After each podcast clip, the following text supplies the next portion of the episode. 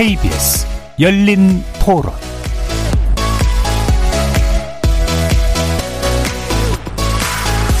안녕하십니까. KBS 열린 토론 정준희입니다. 저는 동물을 물건으로 취급한다는 것도 몰랐거든요. 이런 법이 빨리 이제 개정됐으면 좋겠고 사실 또 동물 학대하는 사람들이 사람을 학대하지 말라는 법이 없잖아요. 뭐 강아지를 이제 달리는 자동차에서 끈을 매서 이제 막 끌고 다녔다 그 이런 거를 기사들이 나오고 하는데 동물에 대한 학대 같은 게 조심하고 단속하고 뭐 반려동물 유기에 대한 대책도 좀 더 책임감 있게 운영하는 것도 필요할 것이고 지금 반려견들 많은 대한민국 사람들이 사람들이 키우지 않습니까? 이제 생명체로 인정을 하지 않았을 경우에는 그래 뭐 나중에 후유증을 어떻게 하려고 그래? 지금 예를 들어 뭐 반려견 화장터가 있고 막 그러는 시대가 그런 상황인데 아, 좋은 영향으로 가야죠. 사람 같은 인격의 대우는 할 수 없더라도 최소한 그런 물건 취급은 되면 안 된다고 좀 생각이 듭니다. 생명체로 인정을 하고 그거에 대해서 등록을 하고 사실 키우다가 귀찮아졌다고 해서 버리는 유기견들이 너무 많잖아요. 그렇게 인식해서는 안 된다고 생각을 해요. 걔네들도 살아있는 거고 책임을 져야 되는 거? 벌금형이라든가 아니면 뭐 사회적 무슨 어떤 조치? 이런 방안들은 논의가 돼야 될 것 같아요.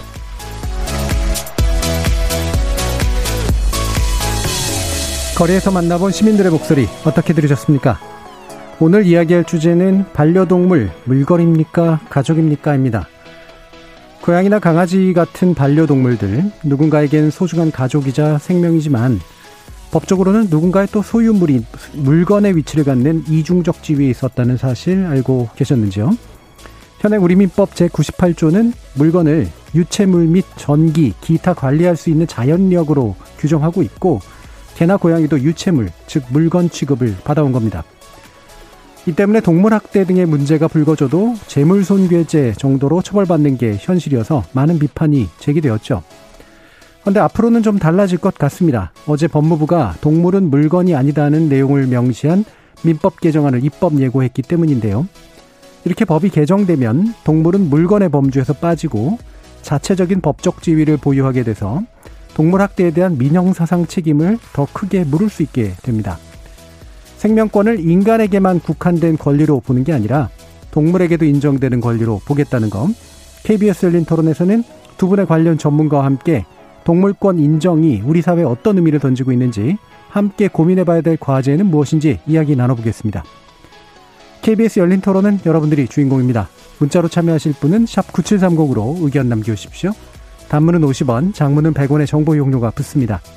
KBS 모바일 콩, 트위터 계정 KBS 오픈 그리고 유튜브를 통해서도 무료로 참여하실 수 있습니다. 또 콩에서도 보이는 라디오 이용하실 수 있는데요. 콩 애플리케이션 켜시고 화면 하단에 있는 캠코더 마크 누르시면 1라디오 생방송 보이는 라디오로 즐기실 수 있습니다. 시민 논객 여러분의 뜨거운 참여 기다리겠습니다. KBS 열린 토론 지금부터 출발합니다. 살아 있습니다. 토론이 살아 있습니다. 살아있는 토론, KBS 열린 토론. 토론은 라디오가 진짜입니다. 진짜 토론, KBS 열린 토론. 오늘 이야기 함께 나눠주실 두 분의 전문가 소개하겠습니다. 먼저 동물의 권리를 옹호하는 변호사들 대표이신 법률사무소 유일담의 권유림 변호사 나오셨습니다. 네, 안녕하세요. 권유림 변호사입니다. 자, 그리고 동물권 행동 카라 김현지 정책실장 함께 하셨습니다. 네, 안녕하세요. 자, 아까 말씀드렸습니다만 지금 민법 개정안이 어, 법무부에 의해서 마련이 됐고요. 일단 물건으로 취급되던 동물을 이제 물건 분리해서 빼는 이제 그런 내용이 핵심적으로 어, 들어가 있는데요. 어, 일단 입법 예고에 들어간다고 밝혀진 상태입니다. 아, 뭐 여러 사람들이 이제 아 진짜 물건이었어 이렇게 얘기할 텐데 뭐 그거야 기존의 법이 이제 그 물건을 바라보는 어떤 나름의 포괄적 시각이 좀 있었을 텐데 좀 설명을 좀 부탁드릴게요 변호사님께. 지금 현행 우리 민법상에는 동물의 지위를 어떻게 규정을 하고 있었냐 하면요. 사실 별다르게 특별하게 따로 규정하고 있지는 않았습니다. 그래서 다만 민법 98조에서는 이제 본법에서 물건이라면 유체물 및 전기 기타 관리할 수 있는 자연력을 말한다라고 해서 이제 인간 이외에 사람 이외에 유체물을 모두 물건으로 정의를 네. 하고 있습니다. 그래서 결국 이 규정에 따르면 동물도 물건에 포함될 수밖에 없는 현실이었던 거죠. 예. 그래서 이제 왜 아, 동물이 물건이란 말이야 이렇게 이제 생각을 하시지만 이제 인간 아닌 존재들을 법적으로는 일단 다 물건이라고 이제 불러서 이제 취급했기 때문에 동물도 인간이 아니니까 그렇죠. 여기에 포함될 수밖에 없었다. 이제 이런 어, 말씀이시잖아요.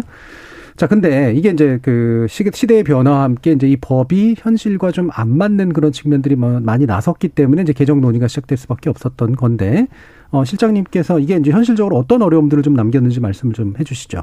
네, 동물 학대 사건에 대한 처벌이 미약하다든지 동물 피해에 대한 배상이 충분하지 않았던 사례를 많이 기억들을 하실 거라고 생각합니다. 심지어 동물 학대의 경우에도 동물은 일차적으로 학대자의 소유물로 간주되기 일쑤였는데요. 추가 학대가 예고되는 상황에서조차 보호 조치가 매우 소극적 이거나 아예 이뤄지지 못하는 일도 있었습니다. 심지어 타인의 반려견을 도살해서 잡아먹는 상황에서도 어, 미약한 처벌이 이뤄졌었고 보호자의 정신적인 피해를 인정받기 어려웠습니다. 예. 그러니까 반려동물이나 가축이나 이런 것들이 일단 소유물로 인정됐기 때문에 아, 그 이상의 어떤 것들을 어, 법적으로 처리할 수 없는 한계가 있었다. 이제 이런 말씀이신데, 어, 이를테면 뭐 강제 집행 대상으로서 반려동물이 이제, 어, 취급되는 그런 경우도 있었다고 그러던데요. 이런 건 어떤 겁니까? 그러니까 어, 현행법상으로는 반려동물도 강제 집행 대상이 될 수가 있습니다. 예. 이제 사실 저희 같은 동물보호 단체에 맡겨지는 어떤 그런 일들이 이제 이런 사례는 사실 좀 희귀하기는 예. 했습니다. 이제 동물이 뭐 압류 대상이 돼서 어떤 어려움을 호소하거나 이런 직접적인 사례는 없었지만 현행법 체계 내에서 있었던 일로 저도 알고 있고 음. 그리고 지금 이런 식으로 법이 개정이 되게 되면 앞으로는 강제 집행 대상에 대해서도 좀 다시 숙고해야 하는 이제 그런 예. 상황이 될 것으로 예상이 됩니다. 예. 이게 일단 이제 물건으로 이제 처리가 되기 때문에 뭐 예를 들면은 이제 강제 집행을 하면 딸을 잡아가거나 아들을 잡아가거나 이러지는 않는데 그렇죠. 자기가 생각하기엔 딸과 아들 같은 그런 반려동물도 심지어 이런 강제 집행의 대상이 될 수 있다. 법적 가능성이고 실제 뭐 희귀하지만 그런 경우들이 일부 있었다. 실제로 지금 유체동산 압류 과정에서 예. 그냥 우리가 TV나 냉장고에 빨간 딱지 붙인다고 하잖아요. 예. 그 과정과 똑같이 그냥 이 동물도 특정을 해가지고 압류를 하고 경매에 붙여갖고 현금화를 해서 지금 채, 채권자가 이제 만족을 얻을 수 있게끔 그러니까 채권자는 어쨌든 돈으로 얻는 게 중요하기 때문에 예. 충분히 가능하고 이루어지고 있습니다. 예. 그러니까 예를 들면 엄청나게 비싼 품종의 개인데 그런 가, 그렇죠? 그런 경우도 예. 가끔 있죠. 예. 네. 그러면 이제 또 채권자 입장에서는 저것도 팔아가지고 그렇죠. 나한테 저것도 달라. 나한테 돈인데 이런 예. 생각이 이렇게 될 수 있겠죠. 자 그러면 이게 다시 또 변호사님께 여쭤봐야 될 텐데 이렇게 이제 소유물 또는 재산으로 취급되었기 때문에 아까 이제 실장님께서 언급해 주신 어, 동물학대 문제가 굉장히 좀 심각해지고 있음에도 불구하고 실제로 객관적으로 처벌될 수 있는 어떤 한계가 되게 좀 명백했다 이렇게 얘기되는데 구체적으로 어떤 측면들이 좀 있습니까? 이게 지금 아직까지는 생명이 아니라 그냥 단순한 물건으로만 취급을 하고 예. 그렇게 예. 법에도 규정돼 있고 그다음에 아직 이제 수사기관이나 법관의 법 감정도 그 정도 선에서 머물렀기 때문에 위자료나 이런 부분에 대해서도 최근에는 그래도 인정이 되는 추세로 흘러는 가고 있었어요. 그렇지만 음. 그 전까지만 해도 이제 그냥 물건에 대한 시가 상당액을 배상했으면은 정신적 손해도 보전됐다라고 해서 위자료를 인정 안 하는 경우도 굉장히 많았거든요. 예. 이런 식으로 이제 보상을 한다던가 아니면은 그 물, 그 반려견이나 반려동물에 대한 가치에 대해서 굉장히 그냥 그 딱 시가 상당액 정도 그 정도로만 판단하고 머물렀던 경우가 많았던 거죠. 예. 어, 그러니까 이제 왜 이게 속된 말이긴 합니다만 뭐 깽감 물어준다든지 그렇죠. 뭐 이런 식으로 해서 예, 상대에게 이제 보복하는 방법 중에 보면 상대가 아끼는 반려동물을 그냥 굉장히 그렇죠. 강하게 학대하거나 이런 처벌, 처벌이 아니죠. 그러니까 학대하는 그런 방식으로 대응하는 경우들도 있었는데 이제 그게 어, 제대로 처벌이 되기 어려웠던 측면도 있었던 것 같은데요. 자, 그럼 개정안, 어, 이게 명시적으로 어떤 내용이죠?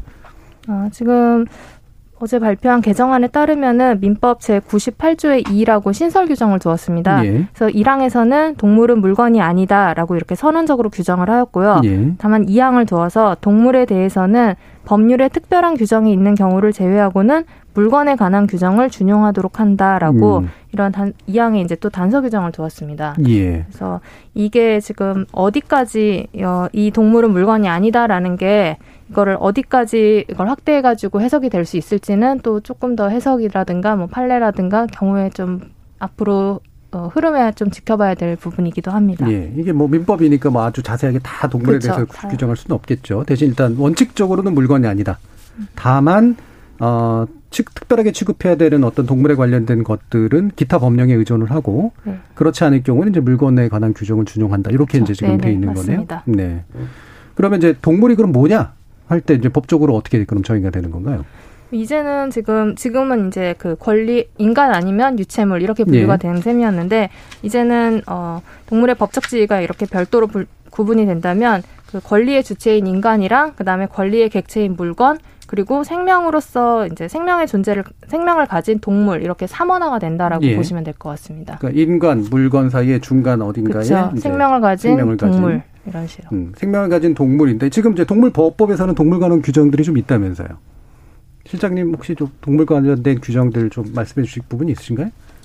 그러니까 동물의 법적 지위라는 부분에 있어서는 예. 지금 현행 동물보호법이 따로 있고요. 예.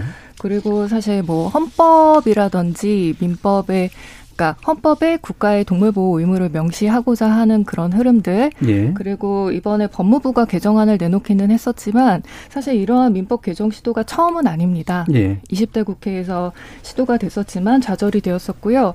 어찌됐든 그러한 현행 동물법 이 있고 동물보호법이 있고 그 동물보호법 체제에서 법적 지위란 부분은 사실 민법이 물건으로 취급을 하고 있었기 때문에 네. 상당히 애매하고 낮았고 모호했다라고 볼 수 있습니다. 예. 그러면 이제 민법 규정이 좀더 그 일반적으로 더 크게 준용되는 측면들이 좀 있는 거고 동물보호법에서 동물을 정의하고는 있지만 이 동물을 보호하는 그런 어떤 영역이라든가 이런 것들도 좀 어, 뭐냐, 입법상의 한계라든가 이런 것들도 좀 있었을 것 같긴 한데, 지금 이제 동물의 정의가 이제 그러면, 어, 지금 척추동물, 예, 음. 신경 체계가 발달한, 그래서 고통을 느낄 수 있는, 이렇게 이제 정의를 하고 있고, 그래서 어류까지 이제 포괄하는 그런 범주잖아요. 네, 맞습니다. 그렇습니다. 어, 네. 지금 이제 뭐 농담으로 뭐 하는 얘기긴 합니다만, 왜 그, 뭐 이제 그 서비스에 유명하게 이제 문어 선생님 관련된 얘기 나오는 아. 거 보면, 문어가 상당히 높은 수준의 이제 지적인 어떤 능력을 가지고 있다. 뭐 이럴 때 문어는 이제 포함되지는 않는 거네요. 그러면 이게 연체 동물이니까. 음. 죄송합니다. 근데 요새는 이제 포함이 됩니다. 포함이 되고 예. 그리고 어떤 그런 지금 어류라든지 예. 어, 두 종류 같은 연체동물이 고통을 느낀다는 사실은 사실 예. 어류가 고통을 느낀다는 사실보다도 훨씬 더 이전에 음. 과학적인 연구 결과로 밝혀졌기 때문에 예. 어찌됐든 그 법적으로 보호받는 지금 동물의 범주를 논하고자 하는데 뭔가 사각지대에서 예. 좀 있게 되는 그런 동물들을 논하게 되면서 이제 이런 얘기들이 생기게 되는 것 같습니다. 음. 자, 그러면 이제 이 두 가지, 그러니까 뭐 이 동물의 법적 지위를 이렇게 제3의 존재로서 어쨌든 인정하기 시작하는 어떤 첫 발을 떼는 건데, 요 의미에 대해서는 그러면 실장님께서 지금까지 동물보호 활동 같은 거 많이 해오시면서 어떻게 좀 바라보고 계신가요? 아, 사실 저희가 이제 그 2018년에 그 헌법상의 국가의 동물보호 의무가 헌법 개정안을 통해서 명시되었고 그리고 또 그 통과가 되지는 않았지만 예. 그때 많은 활동가들이 정말 흥분하고 눈물을 흘리면서 그 방송을 좀 지켜봤던 경험이 있습니다. 그런데 이제 민법과 같은 경우에는 헌법과 거의 그 쌍대 마차라고 해야 할까요? 이게 예. 지금 표현이요. 그런데 그러니까 거의 예. 예, 근간이 되는 법이라고 할 수 있고 이제 동물에 대한 어떤 유무형의 지위를 이 민법에서 사실 규율을 해주는 부분이기 때문에 그렇게 음. 잡아주는 부분이기 때문에 사실 동물은 물건이 아니다라는 이 선언 자체가 예. 사실 선언적인 규정에 불과할지라도 어, 동물 보호 단체에서는 갖고 있는 의미가 굉장히 크다고 평가하고 지금 환영 환영 농평도 오늘 바로 냈습니다. 저희도. 예. 네. 그러니까 헌법을 고치긴 당연히 어려운 일이니까 이제 민법 안에서도 이렇게 어, 법적 여지를 확장시켜주면 이후에 추가적인 어떤 보완 법령들이나 이런 게 만들어질 여지가 훨씬 더 커지는 거잖아요. 그렇죠. 가장 음. 근본이 되는 법에서 이미 이제 틀을 잡아주고 이제는 법 체계에서 동물을 이제 최대한 보호하고 존중하는 차원에서 이제 취급을 하겠다라는 걸 선언을 했기 때문에 예. 그 이후에 이제 하위법들을 개정을 하거나 제정을 할 때 그 모법의 규정이나 이런 취지를 고려를 안 할 수가 없기 때문에 음. 굉장히 의미가 있다라고 생각을 합니다. 자, 그러면 법 감정에 대해서는 어떻게 생각하세요? 아까도 이제 청취자들 얘기가 좀 나오기도 했고 또 일부에서는 뭐래 반려동물까지는 뭐 그렇다고 쳐. 동물을 이렇게까지 계속 확장시켜 나가면서 얘기하는 게 아, 지금 이제 인간도 살기 힘든데 이거 맞아? 뭐 이러면서 이제 반응을 보이시는 분들도 있잖아요. 이 부분은 어떻게 보세요, 변호사님? 글쎄 생명에 대해서는 그러니까 아무리 뭐 미생물이든 아니면은 뭐 반려동물이든 아니면 무슨 가축 우리가 축산동물이든 뭐 실험동물이든 전시동물이든 사실 크고 작음을 따라 떠나가지고 생명을 가지고 있는 부분에 대해서는 동일하다고 생각을 합니다. 그래서 예. 지금 그거를 나하고 친밀도가 있느냐, 나하고 교감을 하느냐, 뭐 이 정도로 해가지고 이걸 구분할 문제는 아닌 것 같고 그렇게 따진다면은 지금 사람들이 뭐 범죄자의 인권을 보호하는 거에 대해서도 뭘 그렇게까지 하냐 이런 식으로 네. 또 싫어하는 분들도 많아요. 그렇죠. 그럼에도 불구하고 그들도 인간이고 그들도 권리를 보호를 받아야 하기 때문에 계속 보호를 하는 거가 법의 틀이거든 체계인 거거든요. 그와 마찬가지로 생명을 가진 존재가 보호를 받아야 된다는 게 전제라면은 뭐 꼭 반려동물이 아니더라도 전체적으로 동물을 보호해야 하는 게 아닐까라고 생각을 합니다. 예. 자, 인권이라고 하는 게 이제 오로지 인간만이 누려야 되는 어떤 배타적 권리냐 아니면 좀 더 이제 보편적으로 뭐 우리가 뭐 살아있는 것을 포함한 어떤 것들에도 우리가 가져야 될 태도냐 했을 때 이제 인권의 개념을 이제 확장해 나가는 어떤 과정으로도 볼 수가 있을 것 같긴 해요. 어떻게 보십니까, 실장님? 저희는 일단 인권과 어떤 그런 동물권이 대치되는 예. 그런 개념이라고 보지는 않습니다. 하나의 생명으로서 생명권으로서 모두 합의할 수 있는 지점이 있다고 생각을 하고요. 어, 인권을 소중히 여기는 만큼 또 동물권도 소중히 여기는 사회, 생명 존중 사회로서 어, 관통하는 부분이 있다라고 생각을 하고요. 이 서로는 상호 보완적인 관계라고 생각을 합니다. 예. 그리고 사실 동물 학대 범죄 문제에 있어서도 이제 뭐 연쇄 살해범 같은 경우라든지 이제 사회적으로 동물을 가지고 대리 연습을 하다가 결국 사람에게 그런 범행을 저지르는 경우가 많습니다. 이제 그런 것들을 보아도 그렇고 사실 생명 존중이라는 부분에 있어서는 인권과 동물권은 사람과 동물이라는 이분법으로 구분되는 것이 아니고 하나로 같이 가야 하는 부분이다. 그렇게 생각합니다. 예. 그러니까 이게 이제 이 논리가 마치 인권과 동물권을 배치시켜서 이 동물권이 늘어난 만큼 인권이 줄어드는 것처럼 그렇게 음. 논의해 버리면 이제 궤변이 되는 거긴 그렇죠. 하잖아요. 예, 그런 건 아니죠. 함께 네. 늘어나는 거니까. 음. 근데 이제 이게 사회적인 어떤 그 뭐랄까 포용력이나 역량 다룰 수 있는 능력 같은 그런 측면들도 있을 텐데 이게 무한정 확 늘어나면 되게 좋은데 실제로 사회가 그거를 어느 정도까지 현실적으로 감당할 수 있을 것이냐 사실 이 부분하고도 또 연관이 되는 것 같거든요. 네, 동물은 기존에 존재를 해왔고 어, 지금 변화하는 것은 동물에 대한 범주를 변화시키는 것이 예. 아니고 그 동물을 인간 사회가 어떤 식으로 바라보고 관계 맺을 것인지에 대한 그런 지점들인 거거든요. 이제 그런 점에서 봤을 때는 지금 어, 어떤 세계적인 추세를 봐서라도 그렇고 우리 자신의 안녕과 행복을 위해서라도 그렇고 이제 꼭 그런 이분법은 저는 어, 좀 지양해야 할 사고라고 생각을 합니다. 예. 포니름 변호사님. 예, 저도 지금 뭐 어차피 지금 더불어 살아가야 되는 상황에서 지금 동물이라는 어차피 보호를 하고 있었고 그리고 그렇지만 조금 미약했던 부분에 대해서 지금 사회적 공감대가 이제는 그 권리를 조금 더 상향시켜야 된다라는 그런 추세에 지금 법이 따라가고 있는 거거든요. 예. 사회적 흐름에 맞춰서 그러기 때문에 그 동물의 권리를 뭐 향상을 시킨다고 해서 인간의 권리가 축소된다 이거는 말이 안 되는 주, 뭐 부분의 주장이라고 생각을 하고요. 지금은 아직도 그래도 미흡해요. 그렇지만 보다 나은 사회를 위해서 이제 계속 맞춰가고 있는 과정이라고 생각합니다. 예. 제가 좀 직구준 질문인지 모르겠습니다만 예전에 도롱뇽 소송이 있었잖아요. 네. 예, 천성산이었던가요? 예. 근데 이제 그게 이제 그때 법적 판단은 이제 도롱뇽은 인간이 뭔가를 대신해 줄 수 있는 어떤 법적 주체가 아니다. 그 권리를. 그렇죠. 이런 권리를 주장할 수 있는 원고 적격이 없다 해서 예. 각하됐던 예. 것으로 알고 있습니다. 예. 그러면 이제 사실은 그 안에 이제 내부 논리를 보면 내부적으로 이렇게 부딪혔던 이해관계는 개발을 하려고 하는 인간의 욕구와 그렇죠. 그렇죠. 그다음에 그거에서 피해를 보는 게 도롱뇽인데 그 도롱뇽은 상징적인 존재 그거를 어 환경적으로 보호하고자 하는 단체들 사이에서 이제 벌어진 어떤 분쟁에 가깝잖아요. 이제 이런 것들이 이제 추후적으로 영향을 받거나 음. 이럴 수 있다고 보시나요?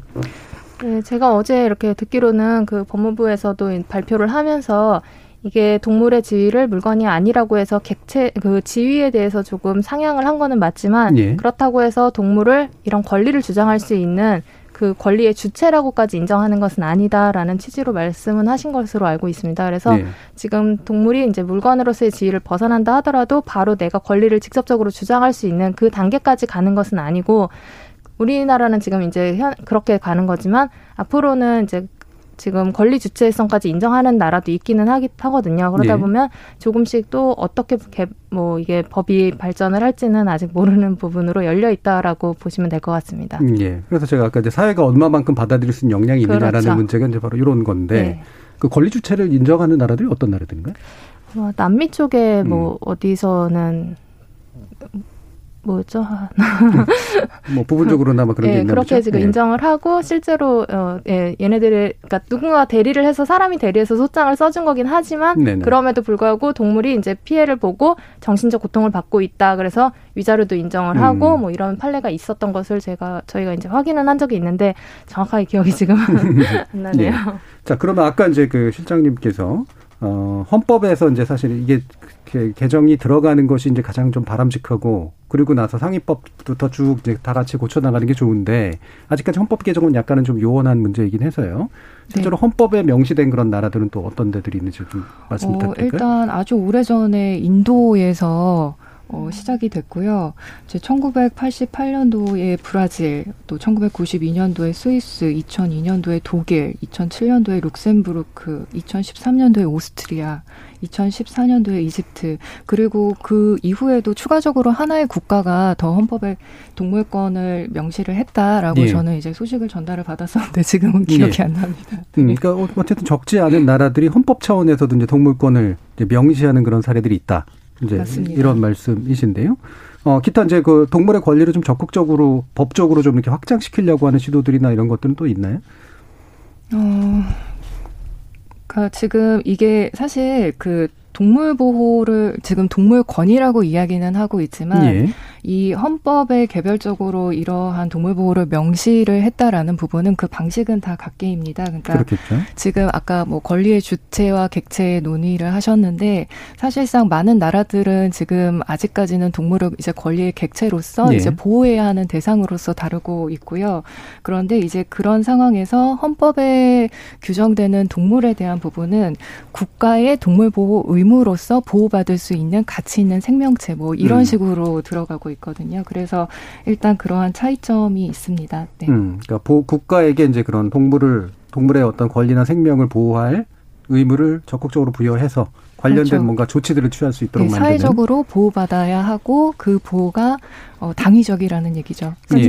독일 헌법 규정을 지금 확인을 좀 해봤는데요. 예. 독일 같은 경우는 아예 헌법 조항에 국가는 미래 세대를 위하여 책임감을 진, 지니고 자연스러운 생활 환경과 동물들을 헌법에 적합한 질서의 범위 내에서 음. 입법을 통하여 또는 법률 및 법의 기준에 따라 행정부와 사법부를 통해 보호해야 한다라고 굉장히 좀 구체적으로 네, 조치를 하고 있습니다. 네. 네. 그러니까 식으로. 미래 세대를 위해 네. 위하여라는 말도 했고 헌법 질서 안에서 그리고 자연과 공존할 네. 수 있도록 만들어주는. 잘 기억하시네요. 예, 예. 음. 자 그러면 어 이게 이제 어, 일단 민법에서 어쨌든 일부가 이제 좀 바뀌게 되니까 나중에 헌법까지 바뀌게 될 수 있을지는 모르겠습니다만 그럼 이제 후속적으로 이제 뭐 연달아서 좀 바뀌거나 보완되거나 뭐 이런 법적 그 항목들이나 어, 또는 기타의 정책적 조치들이 좀 있어야 될 것 같은데 실장님께서 어떤 부분을 좀 주목하고 계시나요? 네, 올해가 동물보호법 제정 30주년을 맞는 뜻깊은 해이기도 합니다. 그래서 어, 동물보호법이 1991년에 제정이 되었는데요.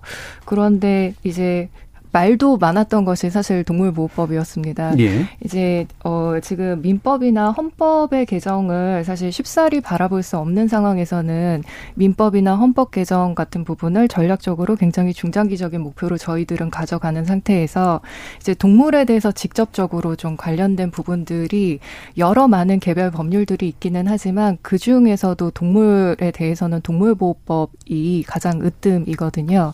그래서 이제 그 문, 문제의 동물 학대 조항 이 부분에 대해서도 다시 한번 좀 토봐봐야 한다고 생각을 합니다. 음. 그러니까 지금 동물에 대한 죽음을 동물을 죽이는 행위를 어, 원칙적으로 좀 금지하는 행위가 정말 그 동물 학대 조항에 분명하게 명시가 되면 좋겠는데 예.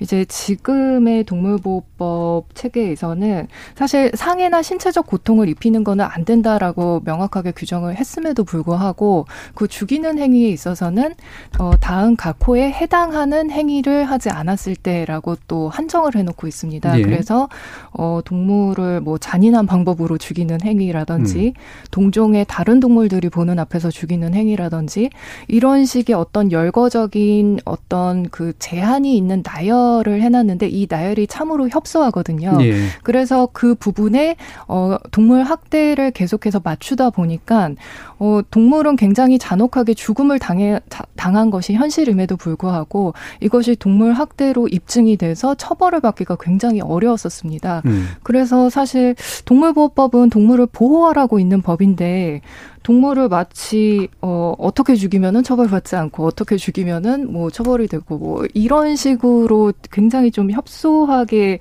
어 적용이 돼 왔던 그런 법적인 한계가 있었거든요. 예. 어찌됐든 뭐 이런 부분들은 사실 이런 민법 개정과 어 보조를 맞춰서 동물보호법이 정말 한 발 앞으로 나갈 수 있는데 계속해서 못 나가고 있는 그런 답답한 부분이 있었습니다. 그 음. 부분을 정말 해결해 주는 그런 음. 신호탄 이 실현이 되어줬으면 좋겠습니다. 예. 그러면 이제 이를테면 이거잖아요. 그러니까 동물은 원칙적으로 죽이면 안 되고 다만 예외적으로 이제 그 죽였을 때 굳이 이렇게 어떤 그렇죠. 면책이 된다거나 이제 뭐 이런 어떤 예외적인 조항들을 다는 방식으로 뒤집어야 된다. 네. 이런 네. 말씀이신데. 지금도 예. 형식적으로는 그런 뉘앙스를 풍기고는 있어요. 그러니까 예. 말씀하셨듯이 그 8조 1항 같은 경우는 동물을 이제 어, 다음 각호의 행위를 해서 죽이면 안 된다라고 해서 행위를 열거를 하고 있는데 음. 4호에서는 뭐 수의학적 방법이나 정당한 사유 없이 동물을 죽, 죽음에 이르게 한 행위라고 해서 그러니까 아, 대통령령으로 규정하는 아, 농림부령으로 정하는 예. 정당한 사유 없이 죽음에 이르게 한 행위를 이제 하지 말아라 했으면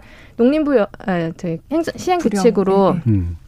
시행 규칙으로 그러면은 그러면 원칙은 죽이면 안 되지만 그럼에도 불구하고 죽였을 경우 정당하게 인정될 수 있을 법한 차라리 그런 사유를 네. 얘기를 해야 되는데 그대로 또 정당한 사유 없이 죽음에 이르게 한 행위라고 해서 그 행위를 딱 두 가지만 또 갖다가 음. 또 열거를 해놓습니다. 그래서 하나는 뭐 사람의 신체적이나 재산적인 급박한 위험이 있는 경우고 또 하나는 정당한 사유 없이 다른 동물의 먹이로 사용하는 경우 딱 두 개 외에는 또 처벌을 못하게끔 굉장히 행위 이 규정 자체 체계가 조금 이상하게 돼 있어요. 그래서 예. 그거는 지금 농림부가 지금 인식을 하고는 있습니다. 그래서 음. 개정을 하겠다라고는 했는데 아직 그게 개정이 계속 늦어지고는 있는 상황인 것 같고 그런 식으로 이거를 굳이 행위 태양을 너무 구체적으로 열거를 하면서 그 행위가 아니면은 처벌이 안 되는 걸로 그러니까 아까 말씀하신 거에 이제 쉬운 예가 전기도살 같은 경우 개 입에 이제 전극봉을 넣어서 전기를 흐르게 해서 감전을 시켜 죽이는 방법인데 과연 그, 그 웬만한 이제 그 개농장에서 개들을 죽이는 방법으로 쉽게 사용하는 방법입니다. 근데 예. 근데 그게 누구나 봐도 잔인한 방법인데 이게 잔인한 방법인지 아닌지를 결국 검사가 다 입증을 해야 되는 부분이고 근데 검사가 그 입증하기 굉장히 어려웠거든요. 근데 최근에 이제 그거를 결국 입증에 성공을 해서 이거는 전, 전 전살법은 이제 설명 뭐 돼지나 다른 동물한테 쓰이는 방법이라 할지라도 개한테는 적합한 방법이 아니고 잔인한 방법에 해당한다라는 취지의 판결이 이제 나오게 된 겁니다. 그러니까 예. 이런 행위 태양을 다 입증해야 되는 게 굉장히 어렵게 돼 있어요. 예. 네, 그 음. 전기도살 말이 나왔으니까 말인데 그 개농장에서 소위 쓰는 그 전기도살 방법은 일반 돼지라든지 그런 축산 동물에게 사용하는 전기도살 방법과는 굉장히 차원이 다릅니다. 그래서 음 동물 보호 단체에서는 그 전기도 도 살에 대한 처음에는 이게 무죄 판결이 나왔었어요. 1심에서. 그래서 그 판결을 2심과 이제 대법과 다시 또 그거를 네, 네.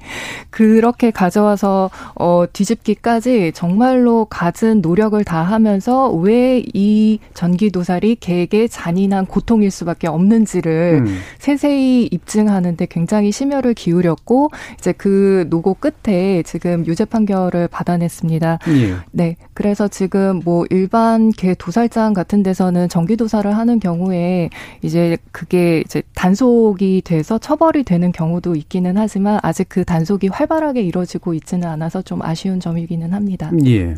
자, 그러면 이제 필연적으로 나오게 되는 게 이렇게 이제 그 보호 대상 또는 이제 적극적으로 뭔가 보호 조치를 취해야 할것 필요가 있는 그런 이제 동물들을 규정함에 있어서 이게 이제 민법 차원에서 좀 더 적극적으로 규정을 해야 되느냐 아니면 이제 동물보호법에서 뭔가 좀 더 구체적으로 해야 되느냐 예를 들면 실험동물 같은 경우는 어떡하냐 뭐 이제 이런 식의 이제 문제들이 좀 있을 거 아니에요 이런 거는 좀 이후 어떻게 좀 해결하는 게 필요하다고 보시나요 변호사님?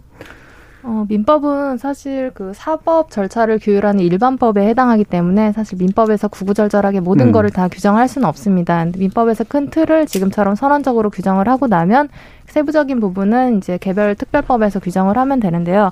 지금 같은 경우는 이렇게 선언적 규정이 지금 어, 입법이 되고 난 다음에는 어, 동물을 이제 물건이 아니니까 만약에 뭐 부부간에 뭐 이혼을 했을 때 네. 자녀들에 대한 뭐 양육권이나 면접교섭권 같은 게 문제가 되잖아요. 근데 최근에는 이제 동물을 반려견이나 반려동물을 자식처럼 키우는 사람들이 꽤 많거든요. 그렇죠. 그럼 이혼을 하는 과정에서 이 동물에 대한 양육이나 이제 이런 것도 법적 분쟁이 되기는 합니다. 그래서 네.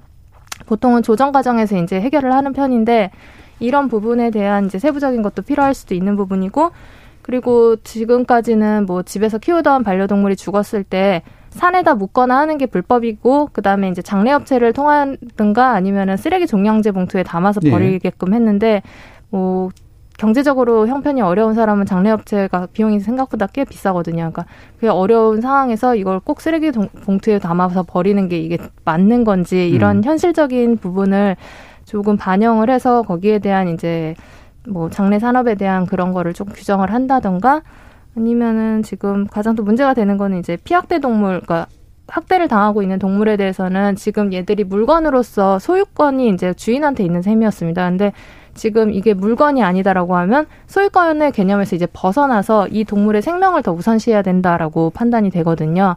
그렇다면은 이 사람의 의사와 상관없이 지금은 이제 긴급 격리라고 해서 한 3일 이상만 격리를 하고 나중에 소유자가 돌려주세요 하면 돌려줘야 됐거든요. 네. 그런 규정에서 좀 벗어나가지고 이제는 조금 영구적이거나 더 효율적인 조치를 취할 수 있지 않을까. 그러니까 음. 이런 게 다 추가적인 입법으로 진행이 돼야 될 것으로 보여지긴 네. 합니다. 이게 이제 기본법에 해당하는 것들이 바뀌니까 사실 파생적으로 바뀌어야 될 것들이 엄청나게 그렇죠. 사실은 많을 것 같은데 네. 예를 들면 뭐 축산에 관련된 것들도 그렇고 네. 어, 막 말씀하신 이제 그런, 어, 뭐 이를테면 이제 그 이혼할 때에. 그런 것도. 어, 그죠? 양육에 관련된 것과 유사하게 또 취급돼야 될 수도 있는 측면들도 있고 그럴 테니까. 근데 그러면 이제 이게 뭐 차츰차츰 이제 하나하나씩 이제 문제들을 해결해 나가는 과정이 있어야 되긴 하겠습니다만 당장 충돌이 생길 수 있는 거라든가 뭔가 이렇게 입법 미비로 인해서 발생할 수 있는 부분들 이런 게 혹시라도 있을 수 있을 것 같은데 그런 부분에 대한 걱정 같은 건 좀 없으신가요? 사실 저는 음. 좋아서 그런지 네. 이번 법 개정이 어 긍정적인 영향이 많이 예상이 되고 네. 사실 이게 어 이 선언적인 규정만으로 모든 것이 갑자기 변하지는 않을 것이기 때문에 네. 여러 쟁점별로 타법 개정을 통해서 음. 같이 연동돼서 또 발전해 나가는 방향이 있을 것입니다. 어 그런 점에서 좀 기대가 오히려 많이 되고 어 뭐 법적인 일관성이 없어서 충돌하는 부분이라든지 이런 부분들은 사실 만약에 생긴다면 조율을 해서 그 방향에 맞춰서 나가면 되는 부분이니까요. 예. 예. 그러면 이건 또 반대 케이스인데 예를 들면은 이제 동물을 보호하고 적극적으로 이제 그, 그 적절한 대우를 해줘야 되는 그런 것이 이제 사회의 의무가 되는 그리고 나의 의무가 되기도 하는 그런 일들이 한 축에 있는 반면에 이를테면 나의 동물로 인해서 남에게 피해가 가거나 또는 남의 동물에서 내가 피해를 입거나 인간이 피해를 입거나 또는 내 동물이 피해 입거나 이런 식의 일들이 또 연속적으로 좀 나올 거란 말이죠. 지금 음. 사실 소위 그 개물림 사고 때문에 네. 안 그래도 한참 사회적으로 이제 그런 부분이 회자가 음. 되고 그리고 그 동물보호법이 마치 이제 소위 맹견처벌법인 것 마냥 예. 이제 그 어, 자신의 반려견에 대한 관리 부실의 책임에 대한 부분에 대한 어떤 처벌 조항이 동물 지금 현행 동물보호법에도 잔뜩 들어와 있어요. 그런데 예. 어찌됐든 지금 뭐 질문을 주셨으니까 그 음. 부분에 대한 답변을 드리자면 지금 이번 뭐 민법 개정에서 어떤 그런 반려인의 어, 자신의 어떤 동물에 대한 어떤 사유 관리, 보호, 교육에 대한 의무에 있어서 더 방기해야 되고 아무렇게나 해도 괜찮다라는 부분은 이제 분명히 아닌 것이고 그렇겠죠. 이제 그 네. 그런 부분은 아닌 것이고 자기 책임이 강화되는 범주이고 음. 어 그리고 사실 동물과 행복한 삶을 영위하기 위해서는 이제 그런 것들을 패티켓이라는 범주 속에서 네. 사실 어 상식적으로 수행을 해야 되는 부분이거든요. 음. 누가 해라 마라 하기 전에 그냥 본인이 알아서 하고 그리고 어 이웃에게 피해 혹은 남에게 이제 패 끼치지 않으려 하고 그리고 사실 어떤 그런 산책할 때의 반려견 목줄이라든지 음. 그 노란 리본 캠페인 우리의 반려견이 지금 조금 예민한 상태이니 어, 다가오지 마시고 그냥 바라만 봐주세요. 이제 이런 식의 어떤 사회적인 메시지들이나 어, 태도들 그리고 반려인 성숙한 반려인 문화 예. 이제 이런 부분들이 어, 좀 더 정착되어야 하는 부분이라고 생각을 하고요. 이게 마치 이제 그런 어떤 어, 동물을 키우는 반려 사람들한테 이게 너무 우호적으로 가는 거 아니냐 뭐 음. 그런 식으로 꼭 또 나눠서 생각을 할 필요는 없을 것 같습니다. 사실 관계도 없고요. 예, 네. 우호적으로 가는 게 아니냐라는 오해도 물론 있기 때문에 그 오해를 타파해 줘야 될 필요도 있고 네. 동시에 이제 반려인이라든가 어떤 동물을 다루시는 분들이 어, 자신에게 사실 마치 애를 키우듯이 더 큰 어떤 책임들이라든가 이런 것들이 이제 생겨나고 해야 될 것들이 되게 많다라는 인식도 같이 생겨나야 되는 거잖아요. 사실 이 지금 이 규정이 개정이 됨으로써 사실 그 반려인들한테는 보다 높은 주의 의무가 요구가 될 겁니다. 그렇죠. 왜냐하면 네. 지금까지 아까 말씀하셨듯이 개가 개를 개가 이제 사람을 물었을 때는 견주가 음. 이 개를 관리 감독을 잘못했다는 이유로 형법상 과실치상이나 과실치사죄 형사 책임을 졌었어요. 지금까지도 네. 다만 개가 개를 물었을 때는 그냥 물건이 물건을 그렇죠. 망가뜨린 거거든요. 네. 그러다 보니까 고의성이 인정되지 않으면 음. 손괴죄는 고의로 하지 않으면 과실손괴는 아예 네. 처벌하지 네. 않습니다. 그리고 동물 동물보호법도 그 과실범을 처벌하지 않고 있었거든요. 음. 근데 이제는 개가 개를 물었다고 해도 그 물린 개가 이제 물건이 아니라 그렇죠. 생명으로서의 네. 어떤 지위를 갖게 된다면 이제는 형사적으로든 어쨌든 다른 처 다른 처우를 받게 될 여지가 있고 음. 그렇게 된다면은 분명히 이제 견주가 네 개를 관리 감독을 잘못해서 네 개가 다른 개를 물게 했다라면 어떤 형사 처벌이든 아니면 어떤 법적 책임을 지게 될 가능성이 훨씬 높아졌기 때문에 네네네. 보다 높은 주의 의무가 사실은 요구될 수 있다라고 보여집니다. 음. 예, 알겠습니다. 이렇게 이제 다양한 방향으로의 어떤 파급 효과하고 또 우리 문화가 같이 또 바뀌어 야 될 그런 부분들까지 어, 몇 가지 좀 이야기를 나눠봤는데요. 우리 토론 진행되는 동안 청취자들이 보내주신 의견 좀 들어보도록 하겠습니다. 정희진 문자 캐스터. 네, 지금까지 청취자 여러분이 보내주신 문자들 소개합니다. 갯님, 1,500만 명이 반려동물을 키운다는데 그 가운데 진정 가족으로 생각하는 사람들이 과연 얼마나 될까요? 애플망고님, 국회의원님들 동물권 강화법 속히 입법해 주십시오. 정쟁만 일삼지 말고 생명권을 지키는 일에 앞장서 주세요. K81284537님. 앞으로 동물을 물건이 아닌 생명체로서 인정하게 되면 기르던 동물을 학대하거나 유기할 경우에도 보다 강하게 법적 책임을 물을 수 있게 되는 건가요? 4955님. 유기견이 발생하고 있는 근본적인 이유 중 하나가 고가의 병원 비용 때문이라고 생각됩니다. 이번 기회에 치료비에 대한 근본적인 대책도 마련되었으면 좋겠습니다. 7105님. 반려견 새 녀석을 키우는 청취자입니다. 저는 이 녀석들에게 사람에게서보다 더 큰 위로와 기쁨을 얻을 때가 많아요. 헌데 이 녀석들이 물건이었다뇨. 늦은 감은 있지만 정말 잘한 결정이라 봅니다. 3349님. 동물에게 권리를 부여하고 합당한 보장을 받으려면 주인의 동물 관리 책임도 무겁게 부과해야 합니다. 잘못 관리된 동물 때문에 사람에게 피해를 주기도 하니까요. 동물을 싫어하거나 무서워하는 사람들도 많습니다. 라고 해주셨네요. 네, KBS 열린 토론. 이 시간은 영상으로도 생중계하고 있습니다. 유튜브에 들어가셔서 KBS 일라디오 또는 KBS 열린 토론을 검색하시면 지금 바로 토론하는 모습 보실 수 있습니다.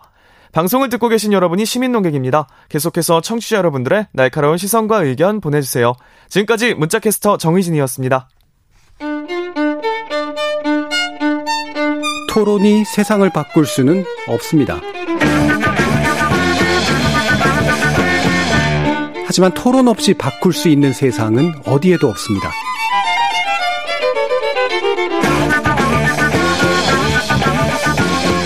세상의 선한 변화를 갈망하는 당신. 정답이 아니라 질문의 힘을 믿는 당신. 우리 KBS 열린 토론에서 만납시다.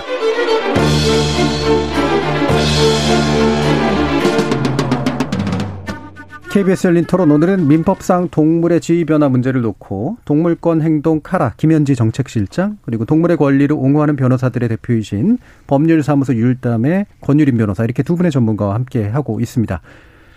자, 그러면 축산업, 펫산업 등에 종사하시는 분들이 이런 동물권 인정하는 건과 관련해서 세심한 접근이 필요하다라는 또 의견을 피력해 오셔서요. 사단법인 한국펫산업 소매협회 이기재 회장 연결해서 관련된 입장 자세히 들어보도록 하겠습니다. 회장님 안녕하세요. 네, 안녕하세요. 반갑습니다. 자, 펫산업 소매협회. 사실 예전에 저희 열린 토론하고도 말씀 한 나누시긴 했습니다만 어떤 단체인지 예. 좀 소개해 주시죠.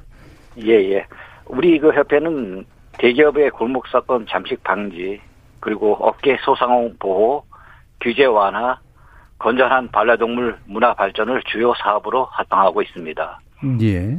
지금 그 펫산업 소매 협회시니까요. 소매 쪽이시고 또 펫산업이라고 부르는 이제 영역을 다루시는 건데 그 결국 이제 반려동물 관련된 산업을 다루시는 거잖아요. 자, 이 규모는 어느 정도로 파악되고 있습니까? 예, 작년 기준 총 산업 규모는 약 한 3조 5천억 정도 되고요. 산업 종사자는 약 10만 명 정도로 추정되고 있습니다. 음. 앞으로 외국처럼 산업이 발전하면 총 종사 수는 30만 정도 될 거라고 예상하고 있습니다. 자, 그럼 이제 오늘 논의가 법무부에서 입법 예고한 이제 민법 개정안 동물은 이제 물건이 아니다라고 하는 이제 그런 내용을 가지고 다뤄보고 있는데 어 이게 이제 일견 어 이게 패선업 쪽에 관련된 신분이면 이제 동물에 관련된 규정이 필요한 부분에 대해서는 동의하시겠는데 또 이제 좀 다른 다른 우려나 뭔가 이런 지점이 있으신 것 같아요. 예, 있죠. 물론 많이 걱정을 하고 있습니다. 어, 현재 우리나라 그 반려동물에 관한 법은 동물보호법에 이미 존재하고 있고 동물 학대에 대한 처벌 규정도 이미 존재하고 있습니다. 학대 시 최대 3년 이하 징역 또는 3천만 원 이하의 벌금이 부과되고 있습니다. 또한 반려동물에 대한 압류 사례는 그동안 거의 없었기 때문에 이 법의 실효성이 크지 그리 크지 않을 거라고 지금 생각되고 있고요. 물론 동물의 법적 지위를 항상하는 데는 큰 의미가 있다고 할 수가 있습니다. 예, 그러면 또한, 예, 예. 예. 마, 또한 말씀하시죠. 그, 예. 예, 또한 동물의 개념 자체가 모호하고 폭이 넓습니다. 소, 돼지, 닭, 말, 양, 햄스터, 토, 토끼 등 동물의 범위가 어느 범위까지 둘 것인지 의문스럽고요. 자칫 추후에 국민들께서 반려동물 입양을 어렵게 하는 추가적 강력 규제로 이어질지 않을까 하는 우려도 하고 가지고 있습니다. 예. 자, 그러면 그 동물권을 설정하는 어떤 기본적인 취지에 대해서 반대하시는 건가요? 아니면은 현재 이제 나와 있는 그런 개정안에 플러스 돼서 뒤에 나 따라 나올 어떤 규제랄까 법의 변화에 대해서 그 어떤 우려하시는 건가요? 예, 기본적으로 저희는 그 동물 건 그 권리 그 향상에 찬성하는 입장이고요. 예. 그 후에 이제 여러 가지 입법이 따라올 텐데 거기에 대한 음, 입법의 그 산업 규제나 예. 또 실효성 없는 법으로 이어지지 않을까 이렇게 지금 우려를 하고 있는 것이죠. 예. 그럼 일단 현재 있는 규제도 뭔가 좀 심하다고 보시는 건가요? 이후에 올 규제에 대해서도 걱정하시는 것도 있지만. 예, 예. 현재도 지금 현재 굉장히 규제가 그 많이 있죠. 그동안 그 유기동물 그 문제를 이유로 들어서 그동안 분양 전 판매자 의무 동물 의무 등록, 생산자 허가제, 판매업 등록제, 엄격한 영업자 준수, 준수 등 고강도 산업 규제를 했습니다. 그럼에도 불구하고 유기동물은 계속 증가해왔고 산업의 발전을 막고 종사자와 국민을 어렵게 하는 부작용만 초래했습니다. 정부 통계를 보면은 반려동물 버려서 유기동물이 발생한 것이 아니라 가치의 개념으로 기르는 시골개, 마당개, 들개 등이 대부분이었고 이러한 혼정거도 주인이 버려진 게 아니라 주인도 언제 임신했는지 모르는 한 번 나오면 일곱 마리나 여덟 마리 되는 강아지 유실이 대비는 것을 알 수가 있었습니다. 유기동물 그동안 유기동물 발생 원인을 잘못 분석하기 때문에 정책도 잘못된 방향으로 흘러갔고 우리나라의 반려동물 보유 가구 비율은 선진국의 3분의 1의 수준에도 불구하고 선진국보다 더한 그 규제를 지금 실행하고 있다고 할 수가 있습니다. 예. 핵심적으로 육, 묵중한 규제라고 보시는 게 그러면 반려동물을 어그 서로 매매하고 매도하고 뭐 이런 식은 과정에서 좀 과도한 규제가 있다고 이렇게 보시는 건가요? 네, 그렇죠. 국민들께서 반려동물을 입양하고 그 하는 것을 굉장히 어렵고 또 까다롭게 하는 이런 법들이 많이 강화됐었습니다. 그동안에. 예. 그 그런 것이 뭐 산업적인 관점에서 보면은 좀 약간 불편하실 수는 있을 것 같은데, 근데 제가 좀 약간 네. 의문이 드는 건, 네. 어, 어, 어떤 산업이라고 하는 것이 정상화되고 뭔가 이렇게 사회적으로 안착이 되려면, 네. 법 규정이라고 하는 것들이 좀 명확해서 이게 이제 네. 그냥 그 허투루 하는 사업이 아니게 되는 장점도 좀 있는 거잖아요. 그런 요소는 네, 혹시 좀 없었나요? 네, 지금은 우리나라 법이 그 유럽 평균 이상의 강력한 동물보호를 이미 실행하고 있습니다. 여기서 예. 더 이상 뭐그 그 내용이 나오게 될 그 내용은 별로 없고요. 예. 지금 어, 요, 요새 최근에 그 논의되는 내용들을 보면은 세계 어느 국가에 없는 새로운 독자적인 이 규제들이 이게 논의되고 있는 실정입니다. 어떤 게 논의되고 있는데요? 그 예를 들어서 그러니까 미국이나 유럽의 같은 경우는 주로 그 대형견을 기르는 문화고 예. 우리나라의 경우는 소형견을 기르는 문화인데 음. 이런 문화 차이를 지금 인정을 하지 않고 있고요. 그 미국의 캘리포니아주는 샵에서 분양을 하지 않고 대신 많은 브리더들이 분양을 하고 있습니다. 예. 이 브리더라는 얘기는 그 정부에서 허가받은 농장을 말하는 것입니다. 예. 근데 이들 나라는 접근성이 좋은 도심 근처에 브리더들이 대부분 위치하고 있는 반면에 우리나라 농장의 대부분 접근하기 굉장히 어려운 산골에 위치하고 있습니다. 예. 우리나라의 경우 도심 근처에서 농장을 허가받는 것은 매우 지금 현실적으로 어려운 것입니다. 예. 그래서 이렇게 그 브리더를 위주로 분양을 해야 된다고 이렇게 지금 주장을 많이 하고 있- 그 외에 이제 여러 가지 주장이 있는데 현실이 맞지 않다는 것이죠. 음. 예, 반려동물과 10분만 놀아도 스트레스가 해소되고 건강이 좋아진다는 많은 연구가 있는데 예, 반려동물은 지금 현재 국민의 삶의 일부와 원동력이 되고 있습니다. 예. 알겠습니다. 그래서 예. 예, 현 시점에서 국민들께서 반려동물을 입양하는 것을 어렵게 하고 억제하는 정책이 아니라 더욱 많이 키울 수 있도록 도와주는 정책이 필요한 시점인 것입니다. 예. 아마 이제 주장하시고 싶은 부분이 많으실 것 같은데 그 부분은 따로 아마 토론을 한번 해봐야 될 것 같고요. 오늘은 예. 동물권 예. 관련된 논의니까 혹시라도 이후에 예. 변화하게 될 법 개정이나 이런 과정에서 협회 입장에서 어떤 부분을 요구하고 싶으신가요? 저희는 원칙적으로 법의 취지는 찬성을 하고 있습니다. 예. 그러나 그, 그 법이 목적과 취지대로 운영돼야지 추후에 그 국민들께 반려도, 국민들께서 반려동물 을 입양하는 걸 어렵게 하거나 산업을 규제하는 수단으로 악용되어서는 안 될 것이라는 것을 강곡이 그 요청드리고요. 예. 향후 후속법이 만들어질 경우 산업 종사자들도 꼭 참석시켜서 의견을 들어주시라는 것을 요청드립니다. 예, 알겠습니다. 어, 좀 더 이렇게 지나친 규제가 완화, 강화, 이거는 좀 반대한다. 그리고 앞으로 법 개정 논의 시에는 이해 당사자도 좀 꼭 참여시켰으면 좋겠다. 이런 말씀으로. 예, 예. 마지막으로. 말씀드린 것은 현재 우리나라 그 규제법이 예. 그 선진국 수준 못지않게 이미 네. 잘돼 있습니다. 여기서 더 이상 뭐 그 규제를 논한다는 것은 없는 것 새로 만들어내는 이치나 똑같은 것 이치입니다 지금 현재. 예, 알겠습니다. 자, 오늘 말씀 잘 들었습니다. 감사합니다. 예, 예, 감사합니다. 예, 예. 지금까지 사단법인 한국 패선업 소매협회 이기재 회장과 말씀 나눠봤습니다. 자, 패선업 소매협회 측의 입장 들어봤는데요. 어, 기본적으로 이제 취지에는 찬성한다. 하지만 이제 그 뒤에 붙는 것들이 굉장히 이제 많으시네요. 되게 우려하시는 부분도 굉장히 굉장히 많고 일단 핵심은 이제 결국 규제가 어려워서 산업이 위축된다. 이 부분인데 어, 규제가 좀 심지어는 선진국보다도 더 세고 현실에 안 맞다라고 하는 부분. 아까 몇 가지 말씀은 주셨습니다만 아주 명확하진 않아서요. 어떤 부분에 대한 것들이 이제 정당 나름대로 정당하거나 또는 부당하다고 보시는지 두 분 한번 의견 들어보도록 할게요. 먼저 어, 김현지 실장님 어떤 의견이신가요? 네, 일단 어, 동물의 권리 향상에는 찬성을 하신다라는 입장을 주셔서 잠깐 반가웠다가 예. 일단 어, 지금 어, 현행법상으로도 규제가 너무 심하다라고 말씀하셨지만 이제 그 규제가 심하건 심하지 않건 사실 동물들의 복지는 어, 채워지지 않고 있습니다.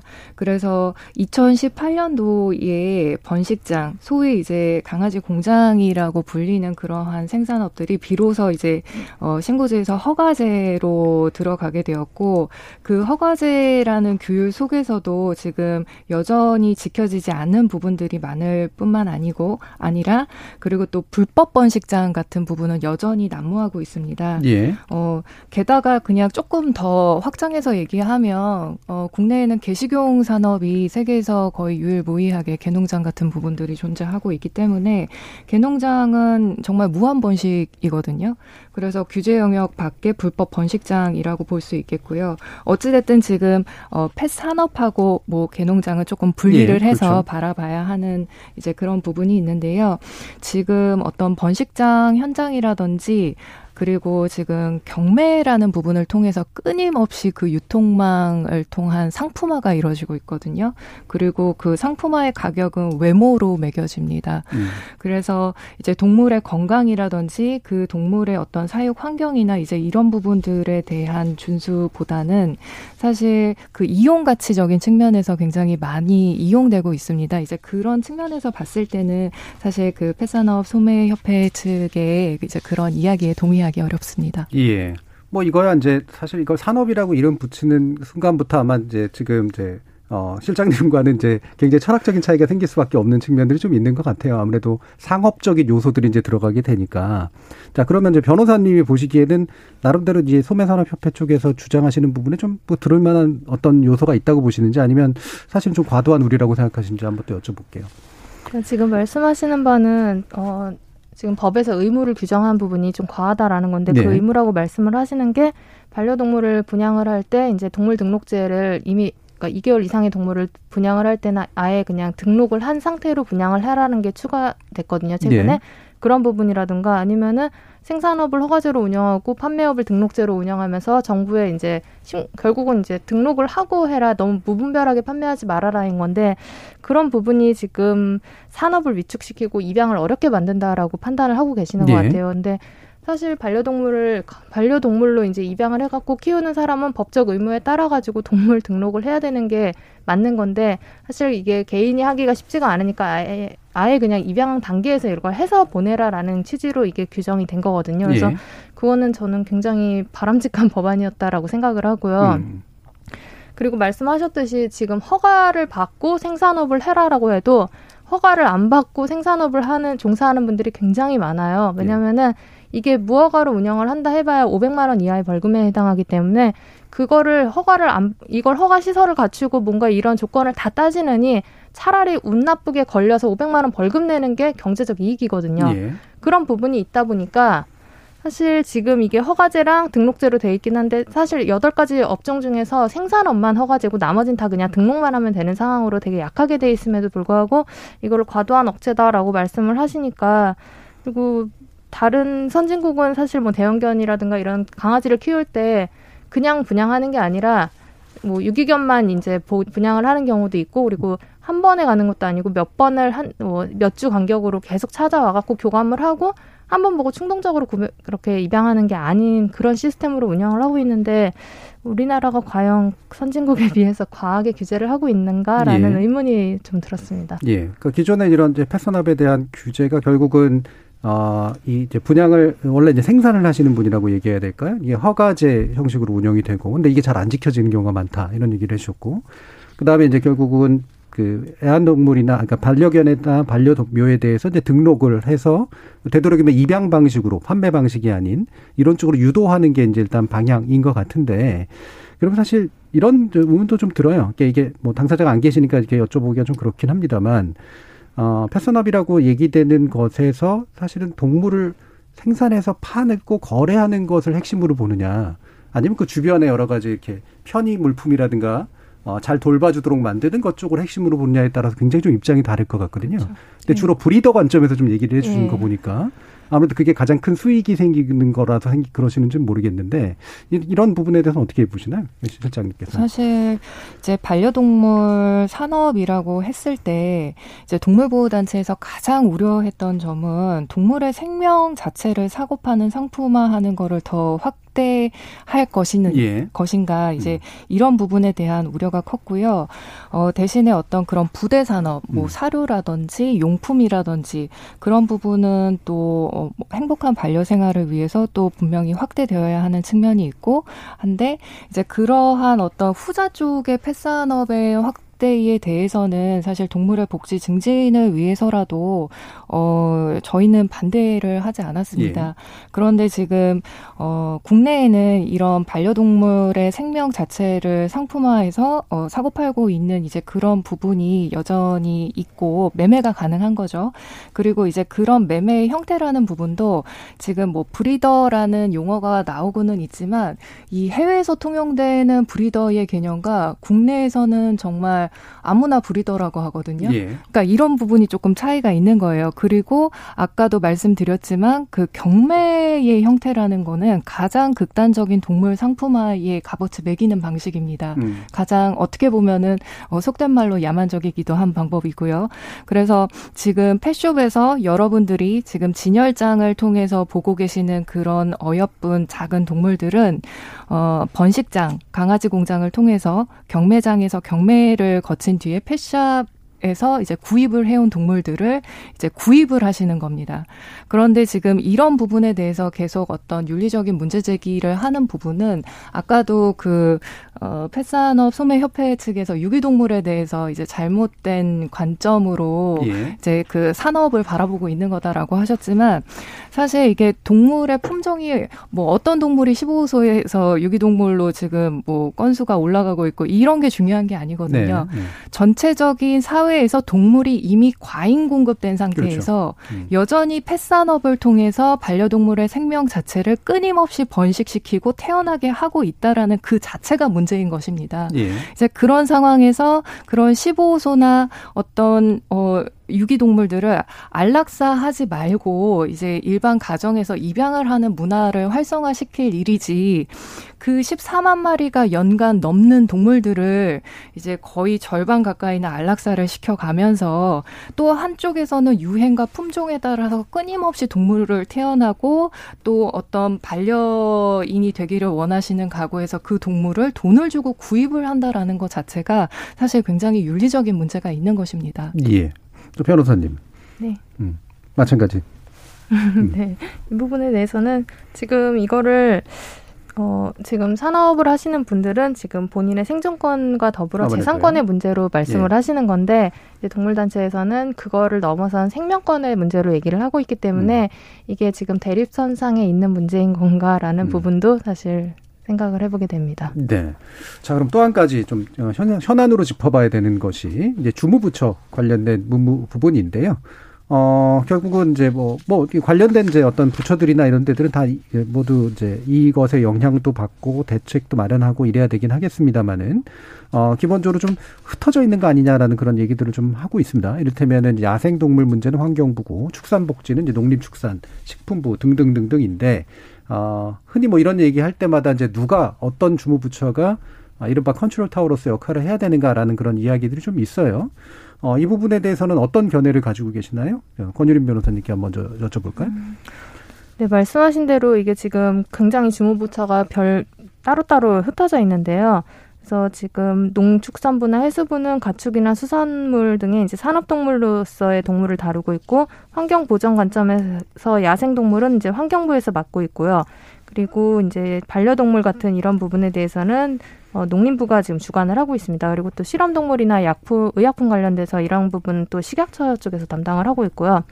그리고 이러다 보니까 자꾸 뭔가 문제가 생겼을 때, 아, 우리 담당 부서가 아닙니다 라고 하는 그런 반응이 지금 결국은 핑퐁 반응이 조금 여기서도 계속 나타나고 있는데, 여러 부서가 관심을 갖고 동물 문제를 다뤄준다는 건 고맙기는 하지만 그럼에도 불구하고 이를 총괄하거나 가장 책임을 질 수 있는 부서는 어, 있어야 된다라는 게 저도 그 동의를 하고요. 예. 지금 이거를 뭐 농림부라든가 이제 환경부라든가 저는 둘 중에 하나 측에서는 이제는 적어도. 좀 음. 예, 컨트롤 타워를 해서 조금 통일적으로 그리고 책임지는 부서가 있었으면 하는 생각을 하고 있습니다. 음. 그러면 두 가지 부처를 얘기해 주셨는데 그래도 어느 한쪽이 좀 더 이렇게 좀 유리 아까 나 좀 괜찮은 입장에 있다고 좀 보시는 게 있나요? 음.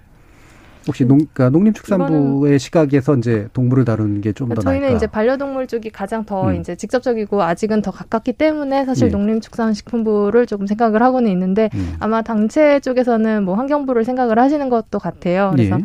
그 부분은 오히려 더 실무적으로 일하시는 시장님께. 예. 자, 그러면 네. 김현주 실장님.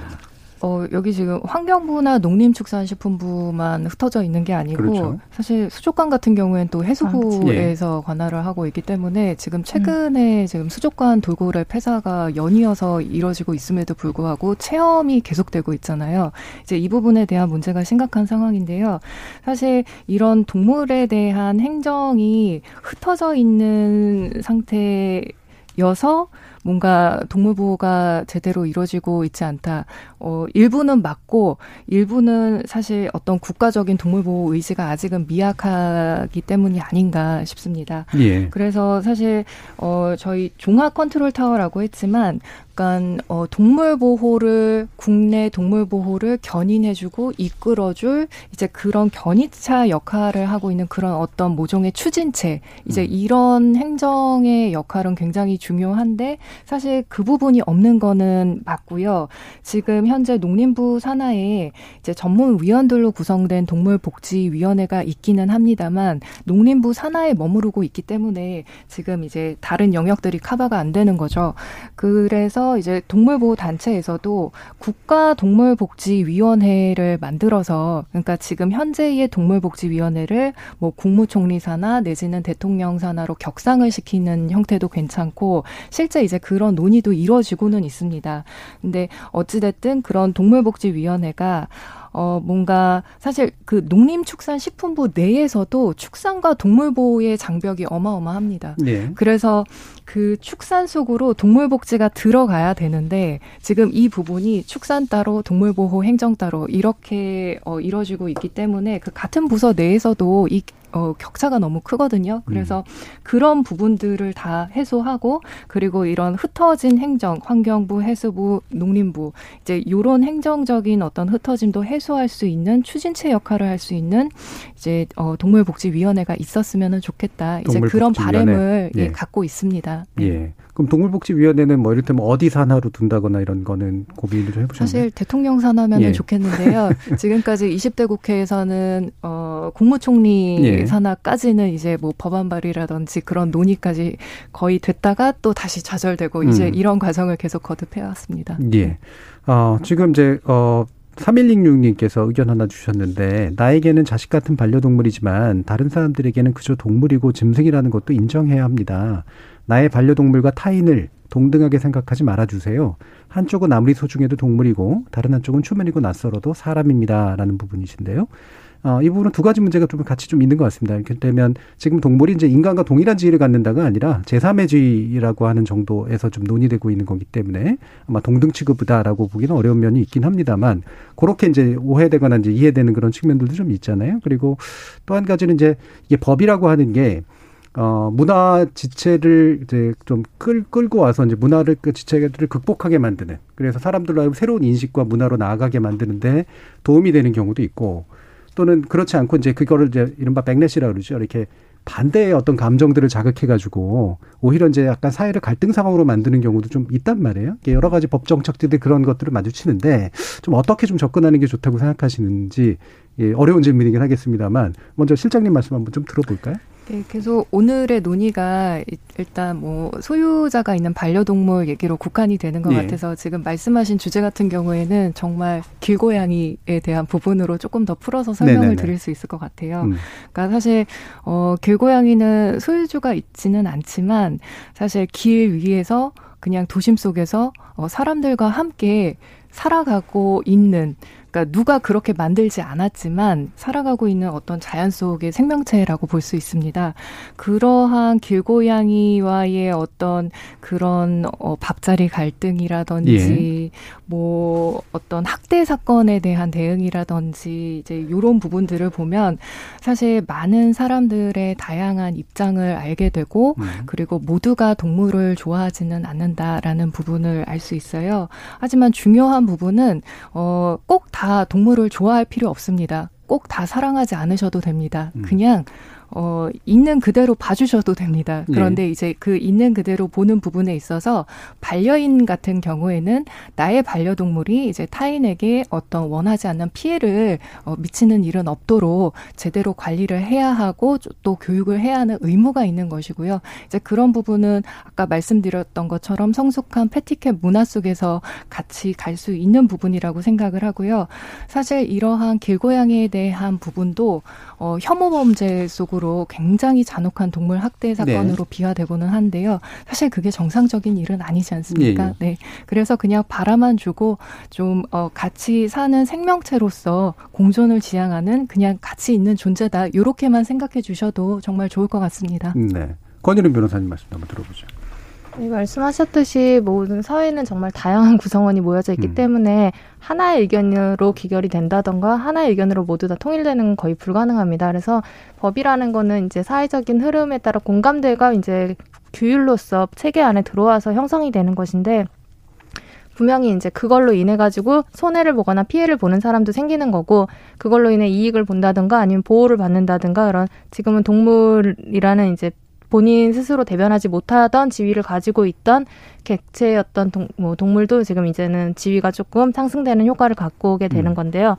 근데 이런 법이 제정이 되거나 이제 개정이 되면서 어떠한 여기에서 이제 손해를 본다거나 조금 이 법에서 굉장히 배척되는 듯한 느낌을 받는 분들이 계신다면은 그 부분을 그냥 외면할 건 아니고 만약 이게 지금 산업적인 부분이라든가 이런 거 그런 분들이 좀 주장을 하신다고 한다면은 어, 정부 차원에서도 이제 그런 부분도 다 고려는 하고 법을 만들지만 이제 예. 그럼에도 불구하고 이, 이런 분들에 대해서 어떤 뭐 지원이라든가 해가지고 최소한의 갈등 요소를 완화시킬 수 있는 방안을 계속 노력 그 생성을 해가면서 그런 완충 작용을 해야 되지 않을까라고 생각합니다. 음, 예, 그러니까 이게 양면의 어떤 정책이 좀 필요할 것 같은데요. 한편으로는 이제 인식 제고를 위한 여러 가지 어, 미디어적 활동이라든가 문화적 활동도 필요하고 교육 활동도 필요하고 다른 한편에서 이제 갈등을 좀 이렇게 줄여나가기 위한 정책적 조율이라든가 이런 것도 좀 필요하고 그럴 것 같은데 아, 관련해서 그럼 마지막으로 아, 어떤 부분을 정책적으로 조언해주고 싶으시거나 아니면 저희 청취자 여러분들께 제언해주고 싶으신 바가 있으신지 한 1분 정도씩 한번 얘기를 들어보도록 하겠습니다.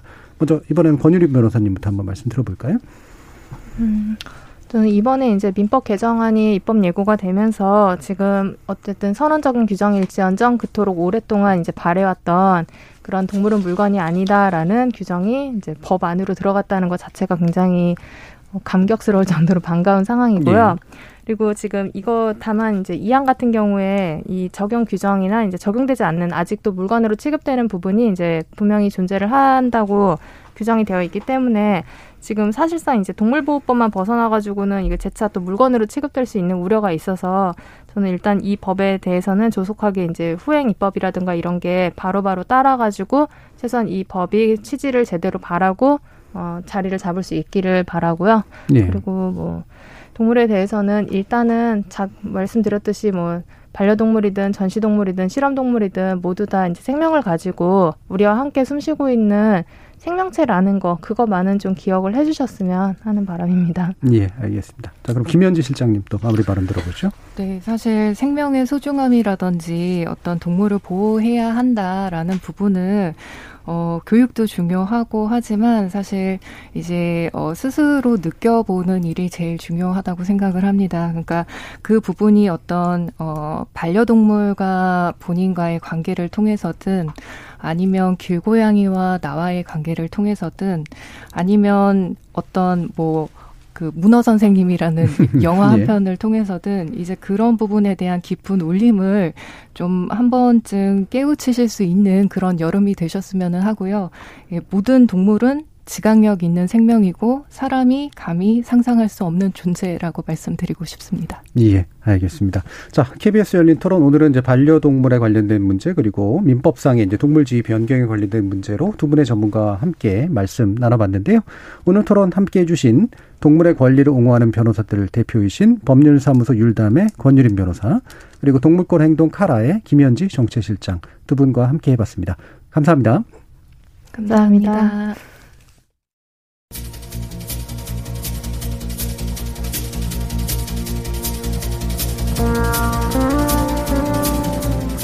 저는 지금 반려동물을 키우진 않지만 동물을 매우 사랑합니다. 많은 분들이 얘기해 주셨듯 나에게는 더없이 소중한 가족인 반려동물이라고 해도 또 나와 동일한 감정을 다른 이에게 강요하는 건 당연히 불가능하겠죠. 또 반려동물을 포함한 동물의 법적 지위를 바라보는 눈은 사람에 따라 그리고 처지에 따라 꽤 다를 수밖에 없는 것도 사실이긴 합니다.